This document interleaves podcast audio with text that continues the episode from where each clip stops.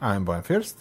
And I'm Rebecca Cahoe, and you're listening to Rural Roots. A Harris Center show that asks what is rural in the 21st century.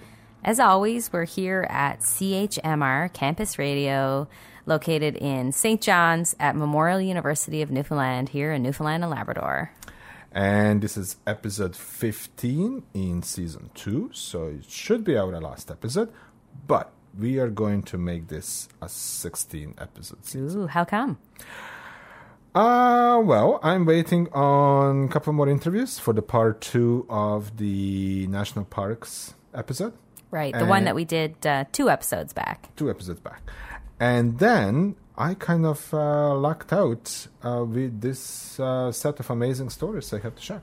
Yeah, so that's one of the benefits of recording here at Memorial University lots of interesting events come our way. And so, in the last several weeks, you've been at the annual Society of Rural Physicians of Canada conference. Yes, and it was incredible, actually. I have so many really fantastic stories. And I think we are going to focus a good chunk of season three around health issues. Yeah, and that can be r- quite broad, really. When we're talking about rural health, it's mm. not just uh, you know the normal GP kind of practice stuff. So much of the healthcare is wound up in the idea of wellness, and you get into like the indicators of health and all of that, and it's just so broad. And, and it, we are going to talk about really all sorts of things. But in this episode, uh, the story I want to share it today, I think it's going to be applicable to many other professionals right. um, who live in rural communities. Uh, we are going to talk about doctors today, but you know it could probably apply to accountants and um, a whole bunch of other people. So. So what are we going to talk about? we are really not on the ball here. Uh, we are going to hear from four rural and small town doctors in Ontario who found themselves professionally and to some extent personally feeling isolated and lonely. Right. And decided to do something about it. Yeah, it can be hard being the only family doctor in a small community, I'm sure. Yeah, and in so many ways, right? Um, so these four friends formed a little support group uh, for themselves. And I caught up with them a couple of weeks ago at the St. John's Convention Center, where they were teaching a workshop on how to create such um, support groups. Right. It's so interesting because uh, I know just in my personal experience, when I think about the health professionals in the small area where I grew up, most of them weren't people who had lived there for a long time. Uh, a lot of, in a lot of cases, it was people with few links to that town coming in because they were professionals who were needed. So it's a really different kind of experience of small town life when mm. you're coming in. Yeah, and they'll talk about that. And they'll also talk about the experience of being a physician who knows a lot of very private information yeah. and has a patient physician privilege.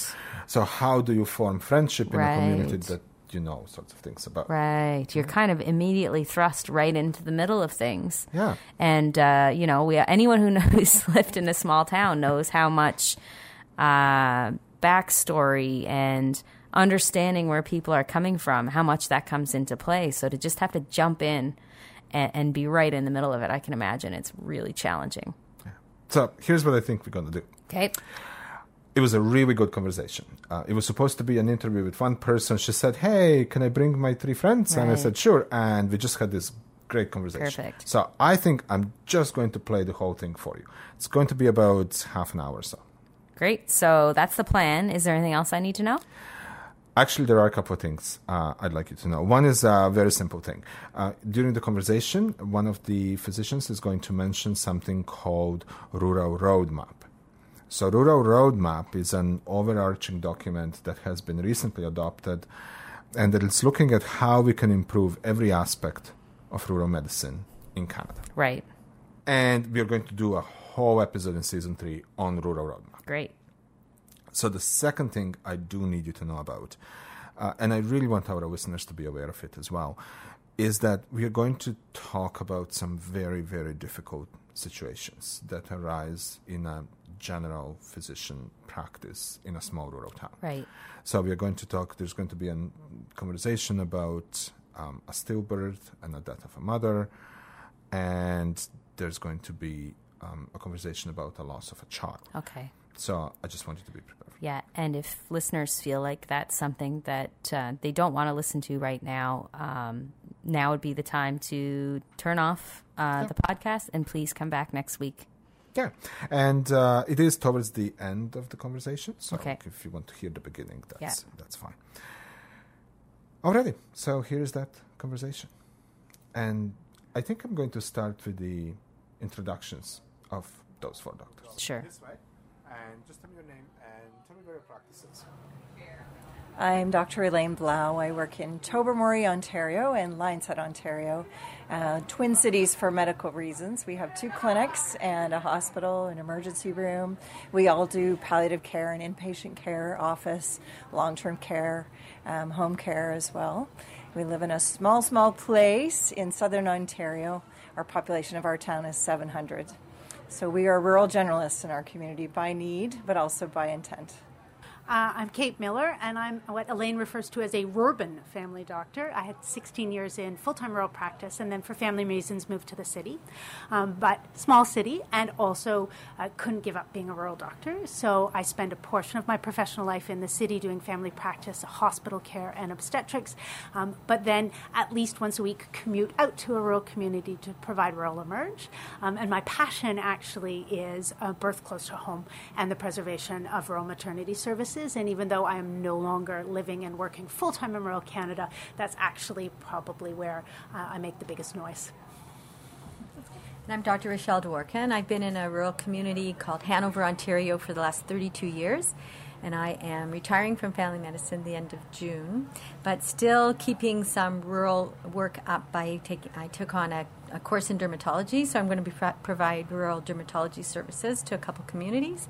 My passion has also been obstetrics for the last 32 years, um, and also very important to provide maternity care close to home. Close to home, and I hope to continue doing some research in that area in my retirement. I'm Dr. Marilee Brown. I work in Port Perry, Ontario, a town of about 10,000, so huge by some of these standards, um, but have been there for the past 20 some odd years, delivering babies, doing emergency room work, uh, working in our walk-in clinic, assisting at surgery, taking care of inpatients, so uh, and consultative palliative care as well. So. Um, in addition to those duties, we are all teachers of uh, family medicine uh, and rural family medicine specifically at uh, some of the different medical schools in Ontario. So, how did you meet, and who's going to tell me that story first? I actually did that story as part of our presentation, so I'll tell you the story. Elaine and I actually used to work uh, very close to each other, and we met each other actually through a rural a curling bonspiel. And over the years, we got we uh, individually all became involved in the SRPC, the Society of Rural Physicians in Canada. And, and, Elaine and I started going out to the conferences together and sharing a room. And on our way out to the Whistler conference, Kate just happened to be on our bus on the way from Vancouver up to Whistler, and we were blah blah blah blah blah blah, blah talking the whole way up, and and really had a lot of fun um, on that bus. And then we've also known Marilee through rural education. Marilee used, at these conferences used to run um, the Rural Educators Forum and um, we were all going to this an awards dinner, and um, Kate and Marilee were going, and Elaine and I were going. I, but I believe that Marilee stood Kate up and sat at a different table. So at the end of the night, we all sort of met up together and we started talking, and and we, we haven't just, stopped. And we haven't stopped. yeah. So we went off to the hot tub together with a, and had a lot of fun and lots of laughs at that conference, and and we've just stayed friends ever since. And that was six years ago. Can I add that one of the things we talked about at that that venue at the very end was do any of you ever get a little bit lonely at conferences? So a lot of us are coming from our individual small towns. This big conference, very exciting, lots to do. There's also downtimes here and there in between, you know, going to lunch with somebody that you know or having breakfast first thing in the morning. All of us were going back to our individual hotel rooms and not necessarily having someone to debrief with afterwards. And so that was the kind of the beginning of, well, we could go to conferences together, and then we knit together ways to do that. So, so how do you help each other?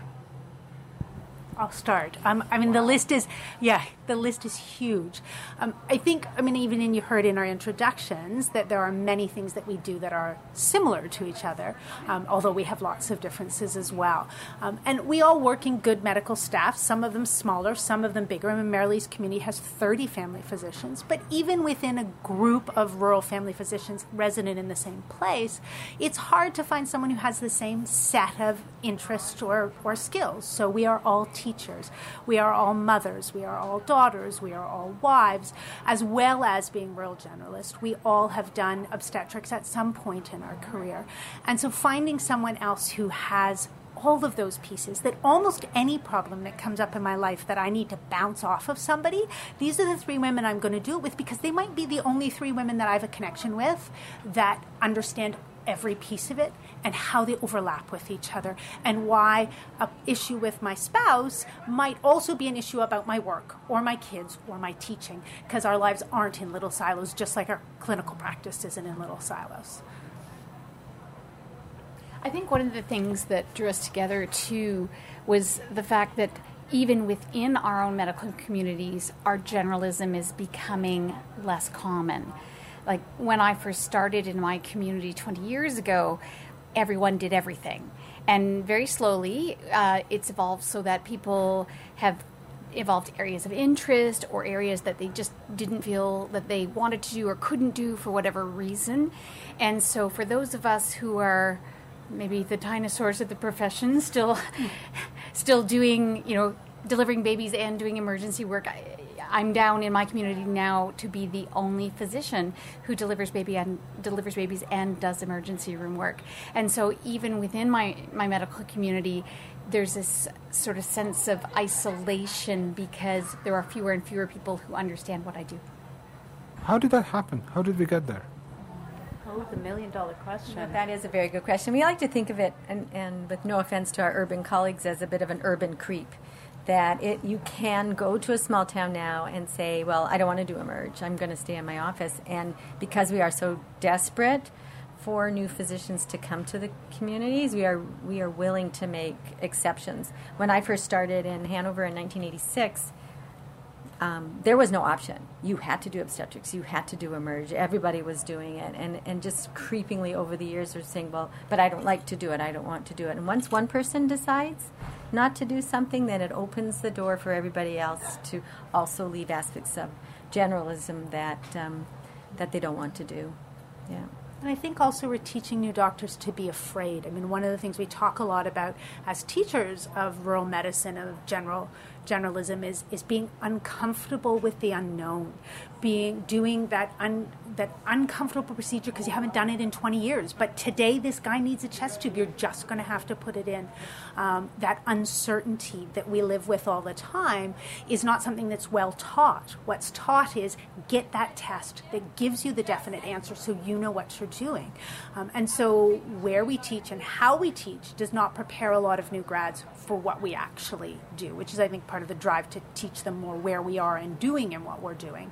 Um, but new grads are not brave in the way that someone like Rochelle, who only had one year post medical school training and just went and did it all and, and did it well and did it for a long time.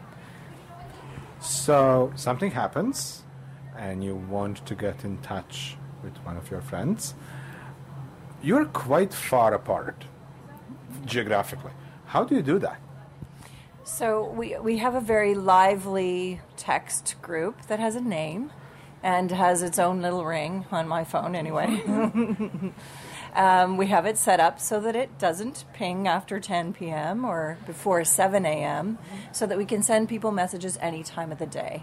And I suspect my friends know how to get hold of me in those wee hours of the morning too, if they really, really needed to. But um, we can send anywhere from 10 messages a day up to 200, depending on uh, each other's lives. There may be a you know a more sort of critical event happening with one of us, either at work or at home, um, and uh, it often will have messages from all parts of our lives within a day. So there's and there's always quick support there. Sometimes there's a case at work. Um, obviously, we, we respect privacy and be sure that we don't put anything that would, would identify anyone in that message, but um, it allows me to get some quick advice about best practices, you know, in an area that I know that Kate or Marilee are a little bit more familiar than I am, or a difficult case that all of us would struggle with. We can put all four of our minds together. So my patients sometimes get four consults in one, and they just don't always be, they're not always aware of that. I think being apart actually has a benefit too, though. So we use technology to get around the difficulties of conversing, but sometimes it's really nice, particularly if it's local medical political issues, mm-hmm. to have somebody in a different community, or if you know if one of us is thinking about changing what we do, to discuss that with our local colleagues is threatening to them. By the way, I'm thinking of dropping Emerge is not is going to create a local panic, but I can say it to these three. It's not going to affect their lives, so I can get feedback, I can get a little more nuanced of a look, a more objective look at it than if I had that conversation locally. So I don't, even if we all lived in the same city, which I think would have some benefits, but I think would have some huge drawbacks for us too. Our distance is sometimes really helpful, but we're not super far apart, and that helps too because we are close enough that we can physically come together, and I think that's important to us that we have some face to face, some deeper relationship building that you can't do through text, and it's why through text we can talk in ways and understand each other in ways that we wouldn't if that was the only basis of our relationship. Our call schedules are more of an impediment than our geography. That when we are trying to get together, trying to find four women who have busy lives, children, you know, activities, in addition to multiple call schedules, it's very challenging for us to get together face to face. Now, we generally get together at least twice a year for specific conferences the Society of Rural Physicians, Physicians Conference, and often the Family Medicine Forum, the National Family Medicine Conference. But beyond that, you know, we are looking to try to get together sometime in the summertime, and I think we came up with one possible September weekend that we might be able to if someone can switch their call, because there's just so much um, complexity to our call schedules. And again, the, the wonderful thing about these women is that they live my life.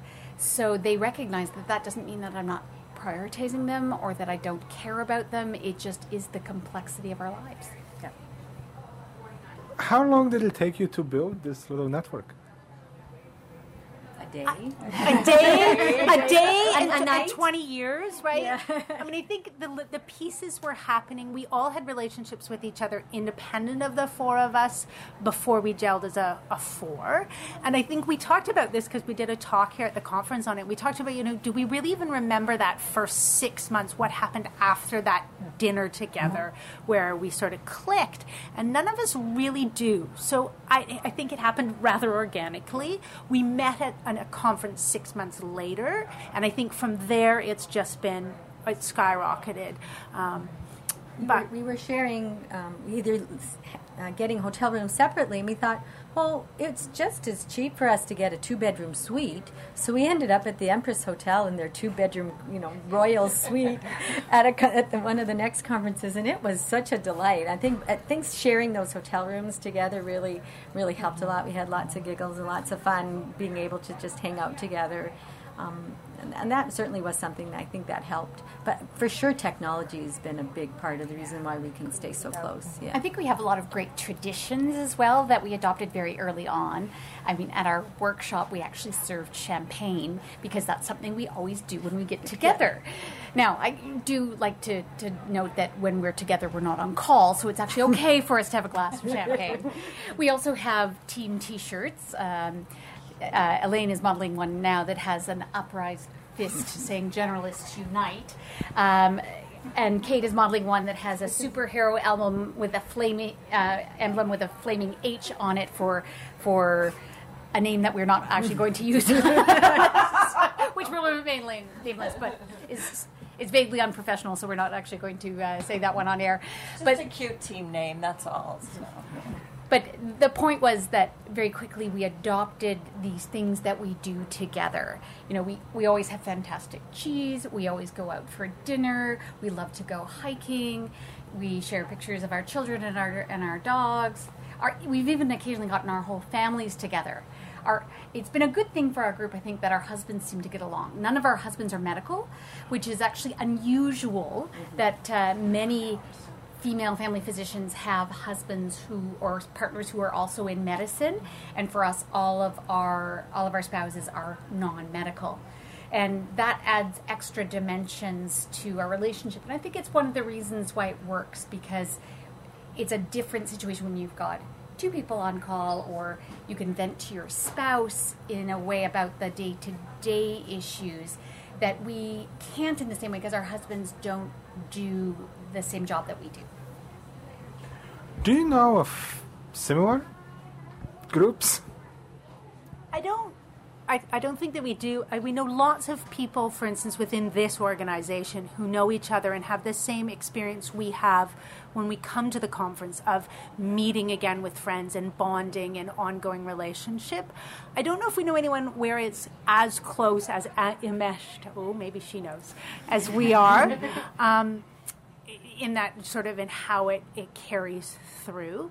And interestingly, at the workshop that we led at this conference, um, when the when we had this sort of conversation with the participants, you know, why did you come to this workshop? What were you hoping to get out of it? Where are you at in this pathway of identifying a network, what you need out of a network, and finding it? Almost everyone that was there felt they needed a network. They felt what gaps they had in their lives that a network could fill. They could identify the type of people they needed to fill those gaps, but they weren't sure where and how to find them and make the connection. That I think is definitely the part of the pathway that's weakest, and we just got lucky. Yeah, it was serendipity. That is right. Our evolution was very fortuitous and serendipitous. That's a very good word. We didn't plan this at all. I, I think it could be planned, though. Um, I, when we became friends, I was living in a city and working rurally as a locum and running a rural training program at the same time. And being in the city actually was very good for that because I could sit at tables with the urban, you know, academics who were making decisions and, and help advocate for the rural part of our program. Um, but one of the things that I learned while I was there, and partly because of my experience with, with my group of friends, um, was that there was a young academic who I felt was a little bit isolated, and she, whenever I ran into her, she she needed to talk a lot about things that I and I, and I saw a gap for her, so I said to her, "Why don't we have Fridays at the tavern?" And uh, we decided to just invite everybody for a cocktail after work at the, the local. It's a, it's a really nice restaurant that's also ta- called a tavern. Um, and we invited four or five other women, all in different decades of practice and age, and they all came. And within probably two or three of those nights, every one of those women identified that this was something missing in her life. They're all busy, busy people. I was very surprised, and I I, didn't know that they needed it. I knew that this particular young academic might need it, and they're a great group now. They travel together. They just went to New York last fall. I went with them, um, and so that was really exciting for me.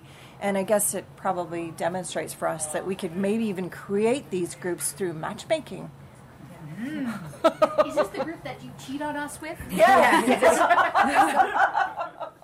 I've always had big groups of women friends, right? From high school, I'm still friends with a with a group of girls from high school. When I was in university and medical school, we had a group of, of close women friends.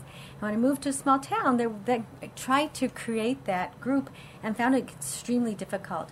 I found um, I was the first woman physician to come to the town. I found that people were reluctant actually to befriend me. I didn't have a good I didn't have a good social experience in this small town, and I missed that that female companionship so much. So when when now with, that I have these uh, three other women, this is really fills such a big hole that I was missing in my life, and that was partly because I moved to a rural community and couldn't find.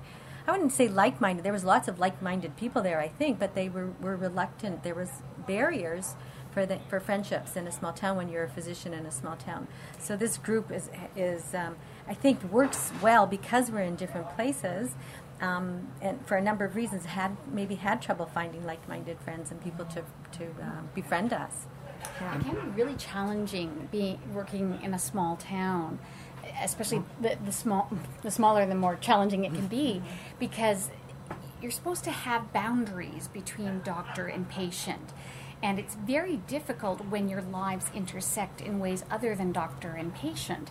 I mean, I, I can't not befriend everyone that I might come in contact with, especially if you count all the people that I deliver babies for, I work in the emergency room. Like, I would not be able to be friends with anyone in town.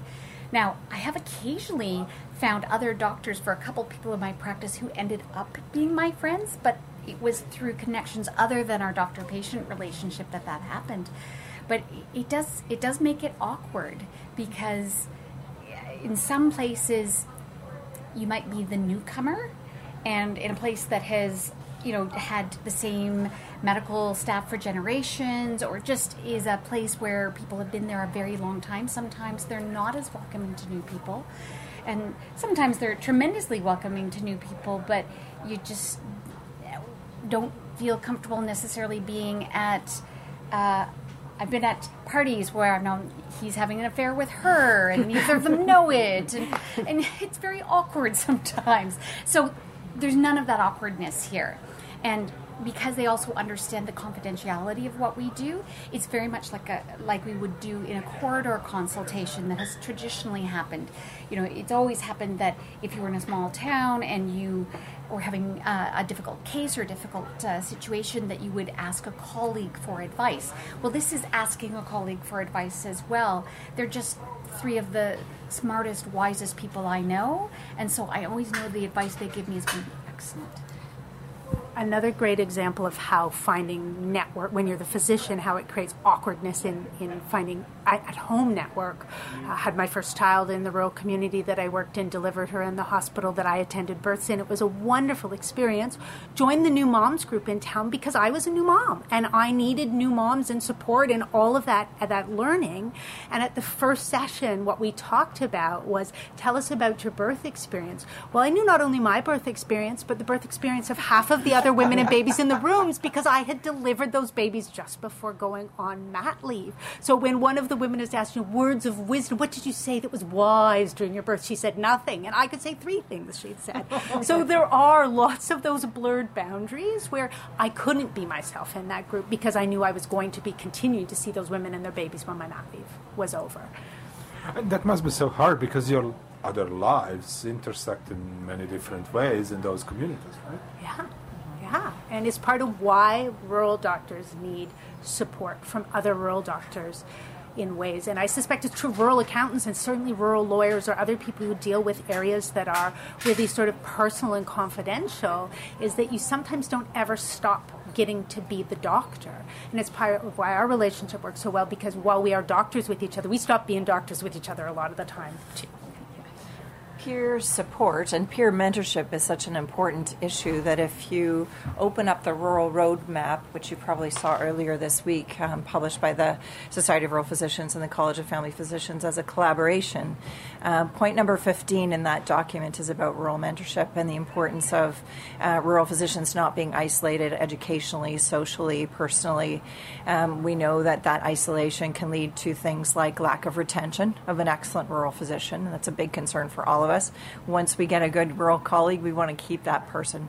So, you know, what are the things that keep those people happy? Well, yes, you want a, a lively practice life and an, an enjoyable community life, but you also need a pillow there for when you crash. And um, I think that uh, while there may be private ways to, and, and, I think all physicians need that, um, but while those things are a little bit more accessible to urban physicians, those of us in rural could easily get forgotten. Physicians are very stoic. We've been trained to put our needs behind the need of the patient, and we sometimes then completely forget what our needs are, or we may not even be able to identify them. And I think one of the things that, that we get is sometimes just in the in the tone of a text or or the the different emo, uh, emoticons that have been used, you know that somebody's kind of struggling and, and needs a couple days off. And we'll, we'll say that to each other. You need a sick day. Like, do not go to the office like that. It, you know, it's rare that that would happen, but that kind of support is, I think, vital for every physician. And how you build that, that's the next piece. You mentioned. Oh I was going to say I could talk about this all day, but I actually have to give a presentation in five minutes, so I'm going to run. But thank you. Thank okay, you. Thank you. uh, can I ask one more question? Yeah, no, we, are not okay. presenting this time, so we're good. okay. Uh, Kate, right? Kate. Um, she mentioned that when you did the workshop, people could identify different needs that they had. What were some of those needs? So the the one at my table that um, struck me the most was a gentleman that identified a physician that identified in his community that um, for the new physicians they are challenged sometimes with very difficult cases, sometimes with bad outcomes, very early on in their practice in those communities. And he wanted to create a group that was there automatically for those uh, those doctors, so that they didn't have to ask for help. The support was already there. Marilee can probably can you beef that up a little bit? Do you remember that guy? Yeah. He, he was talking specifically about um, cases that had had bad outcomes. You know, the motor vehicle crash where someone died, the pediatric resuscitation where a child died, an obstetrical disaster. Um, and often these aren't even situations where the physician could have done anything. They're often situations that are just irretrievable. But we are trained to continue to function and continue to to work. You know, I, think of the physicians in in Tisdale and Saskatchewan who, and Melfort who had to in Nipawin who had to deal with that horrendous bus crash with mass casualties which would have overwhelmed their emergency rooms. But they couldn't close the emergency room because they were they had just dealt with this horrible disaster. They had somebody had to keep on call and somebody had to keep seeing patients despite having done that horrible shift. And if you don't have excellent collegial support it's after those sorts of disasters that will change practice or change what someone does. You know, it certainly happened in my community that um, one of my obstetrical colleagues had had a bad obstetrical outcome, which was honestly had nothing to do with her care. She's an excellent physician, but it scarred her so much that she left obstetrics, so she no longer delivers babies, and that can happen very frequently because of the nature of our work. Bad things happen to people, and we care about our patients. So it hurts patients and their families, but it hurts us too. And we carry that with us. There are a lot of people who talk about the high risk of burnout. Like the amount of depression in, in our in our younger physicians and our learners is something like fifty percent. I, th- I and I'm you know I don't know exactly the data, and you guys can can correct me if I'm wrong, but physicians will suicide four times higher than the than the average.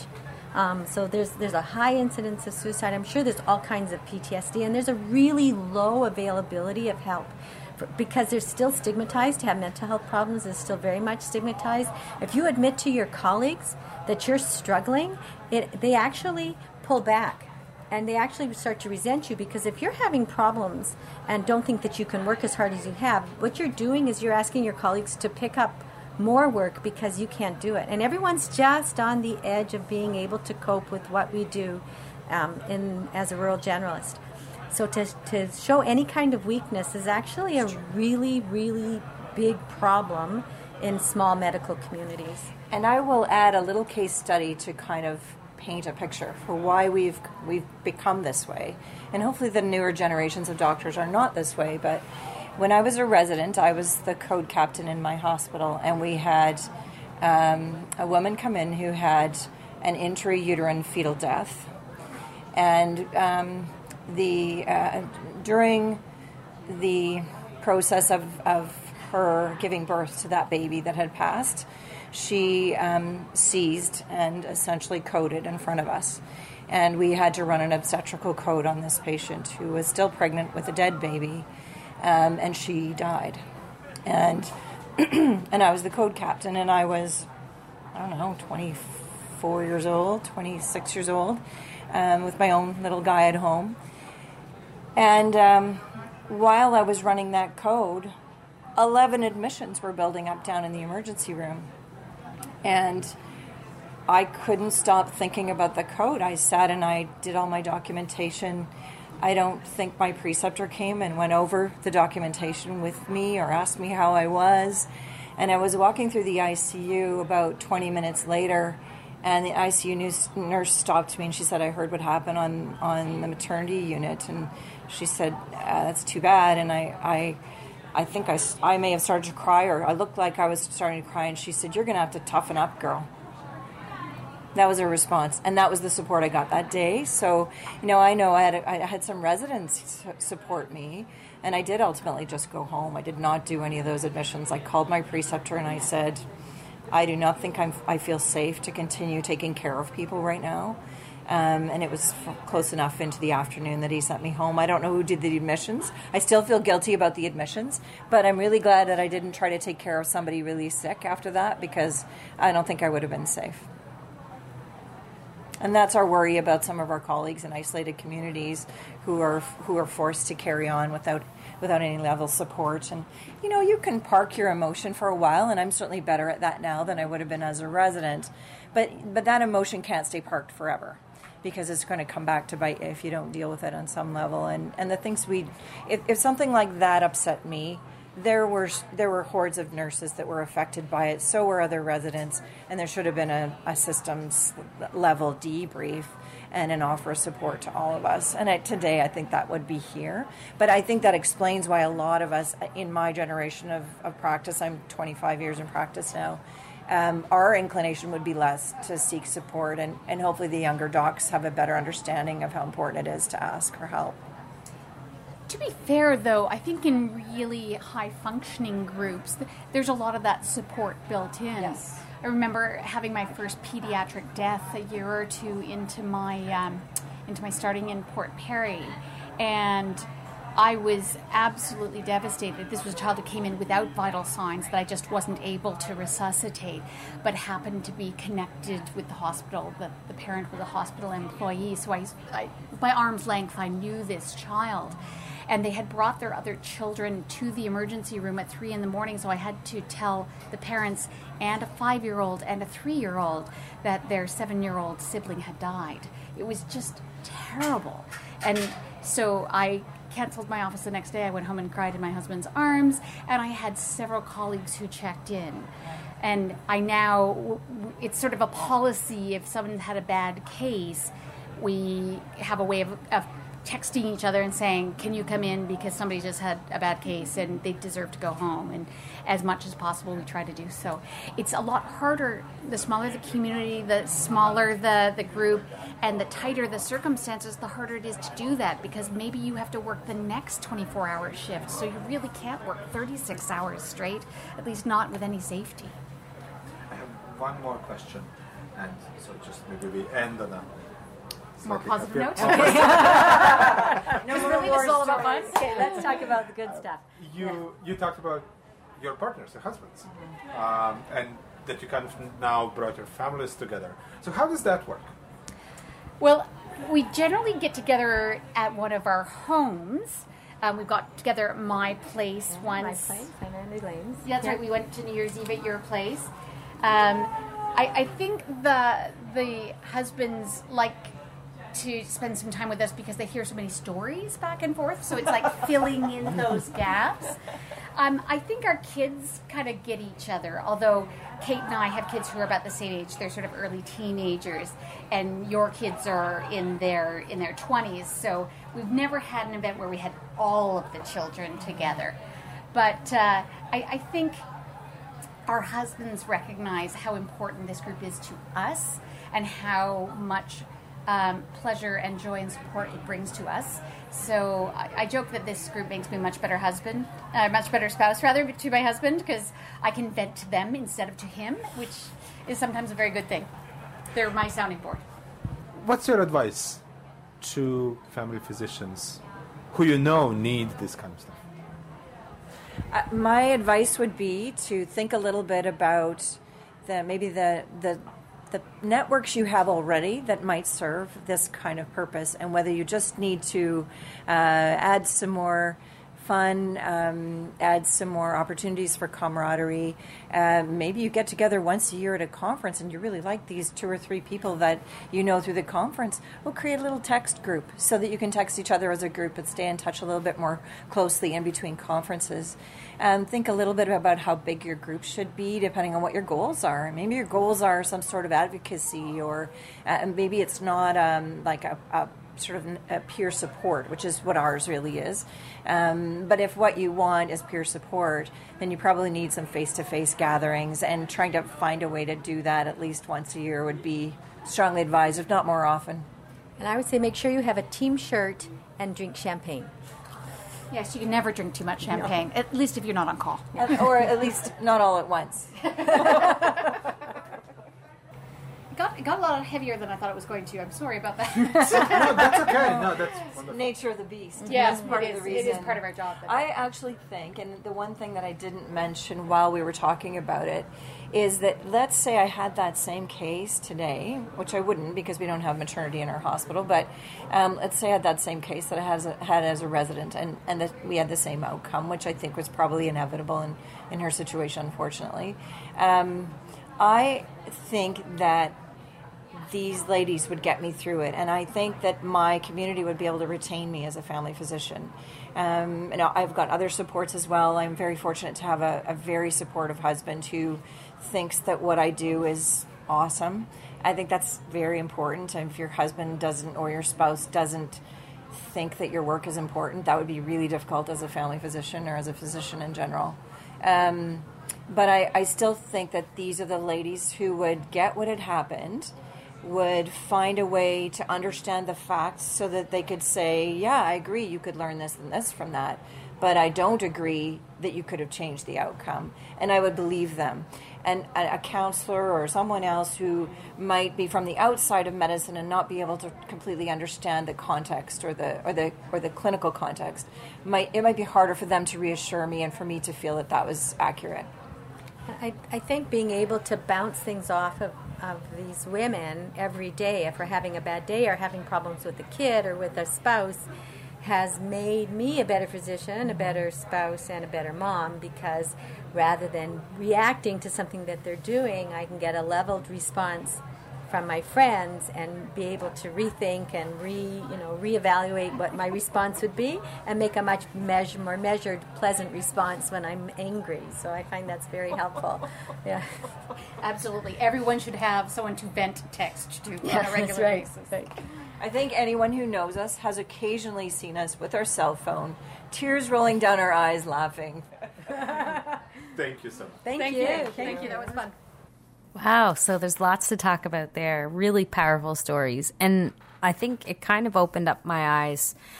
When you're seeking medical care, you might be feeling sick. You might be feeling scared. You might be feeling worried. And you're very rarely thinking about, uh, you know, what did this physician experience in the last, you know, 15 minutes? Uh, so it's a really different perspective. And also hearing that there are some of those issues that, you know, any physician would experience, but that are just so exacerbated by being in a rural community. You're right. When you go to a hospital, when you go to a doctor, you never think about who was there before you. You're thinking about your experience, experience. which is fair, but uh, someone's got to be, someone's got to consider the other side of that relationship. And it's interesting that they had to create this support group for themselves. Yeah, There's- yeah. We actually don't, through the health system, we actually don't think about those kinds of supports. Mm-hmm. Yeah. And I think that's true for a lot of other professions. There's a degree to which we see doctors as sort of uh, superhero types. You know, I mean, the fact is they experience health issues, physical and mental as well. Yeah. And I'm sure that situation is similar for emergency workers. Yeah. Both like firefighters, Yeah. um, police, Yep. right, EMS. Um, I love that they met at a curling bonspiel. Me too. I mean, uh, hopefully, hopefully everyone's heard the episode we did earlier this season about the value of curling clubs in rural places, and I think this underscores that. I think that. so this is the end of another episode. Uh, we heard from Elaine Blau, Marilee Brown, Rochelle Dworkin, and Kate Miller. They're all family physicians and generalists working in rural Ontario.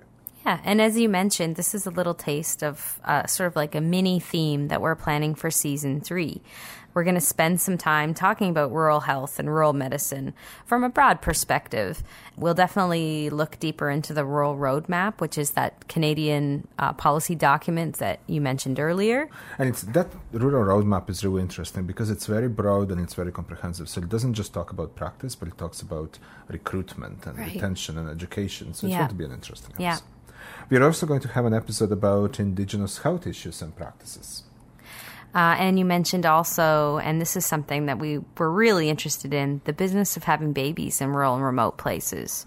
We've heard some stories, especially related to um, obstetrics in the north, for example, people having to fly to give birth. There's a lot of really interesting stuff to look at there. And also, something that I think maybe people don't consider the the availability of like palliative end of life kind of care in rural places and how does how do how does that final stage of life both for the individual who's actually um, passing away but also for the family and the community how does that um, how does that play out in, in rural places across canada So, lots to come on. Yeah Season. and. I, I also think it's not gonna just be that Oh my goodness, no! In uh, season three, we are going to talk about a whole bunch of other stuff. we have Uh, lots of good ideas we're gonna go to the coast We are going to go to the coast. We're going to talk about fisheries. We're going to talk about small islands.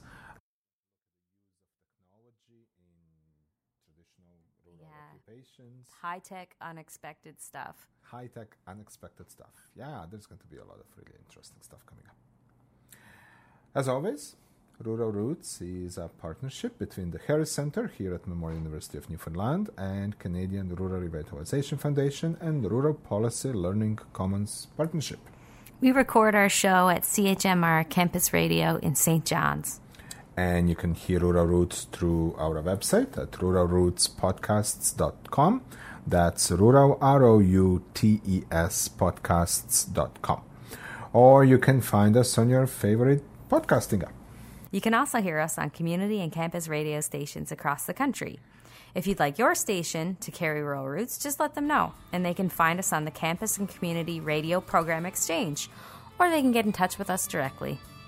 So that's the end of another episode. I'm Bojan Fürst. And I'm Rebecca Gaho. Thanks so much for listening.